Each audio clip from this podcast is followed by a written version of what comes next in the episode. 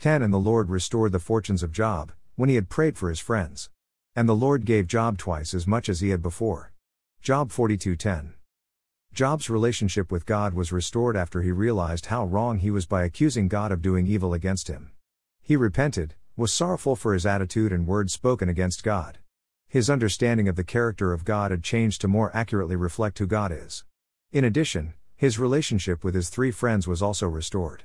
They were instructed to bring sacrifices to Job as an act of allowing Job the opportunity to forgive them and receive God's forgiveness. Job did not seek revenge but reconciliation. He did not want to get even for all the untrue things his friends had spoken against him but forgave them and interceded for them through his prayers. Relationships are an important part of our lives.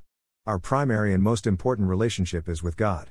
We have to know Him as He truly is and not give false information to others that will diminish their understanding of His character. Misrepresenting God through our words and actions is a great hindrance to people that do not know Him. Relationships with others is also a key to living in peace and prosperity. Job reconciled with his friends, and as a result, God blessed his life.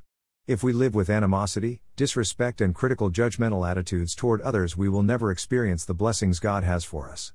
Praying for restoration of relationships with others is our responsibility as well as willingness to extend forgiveness to others.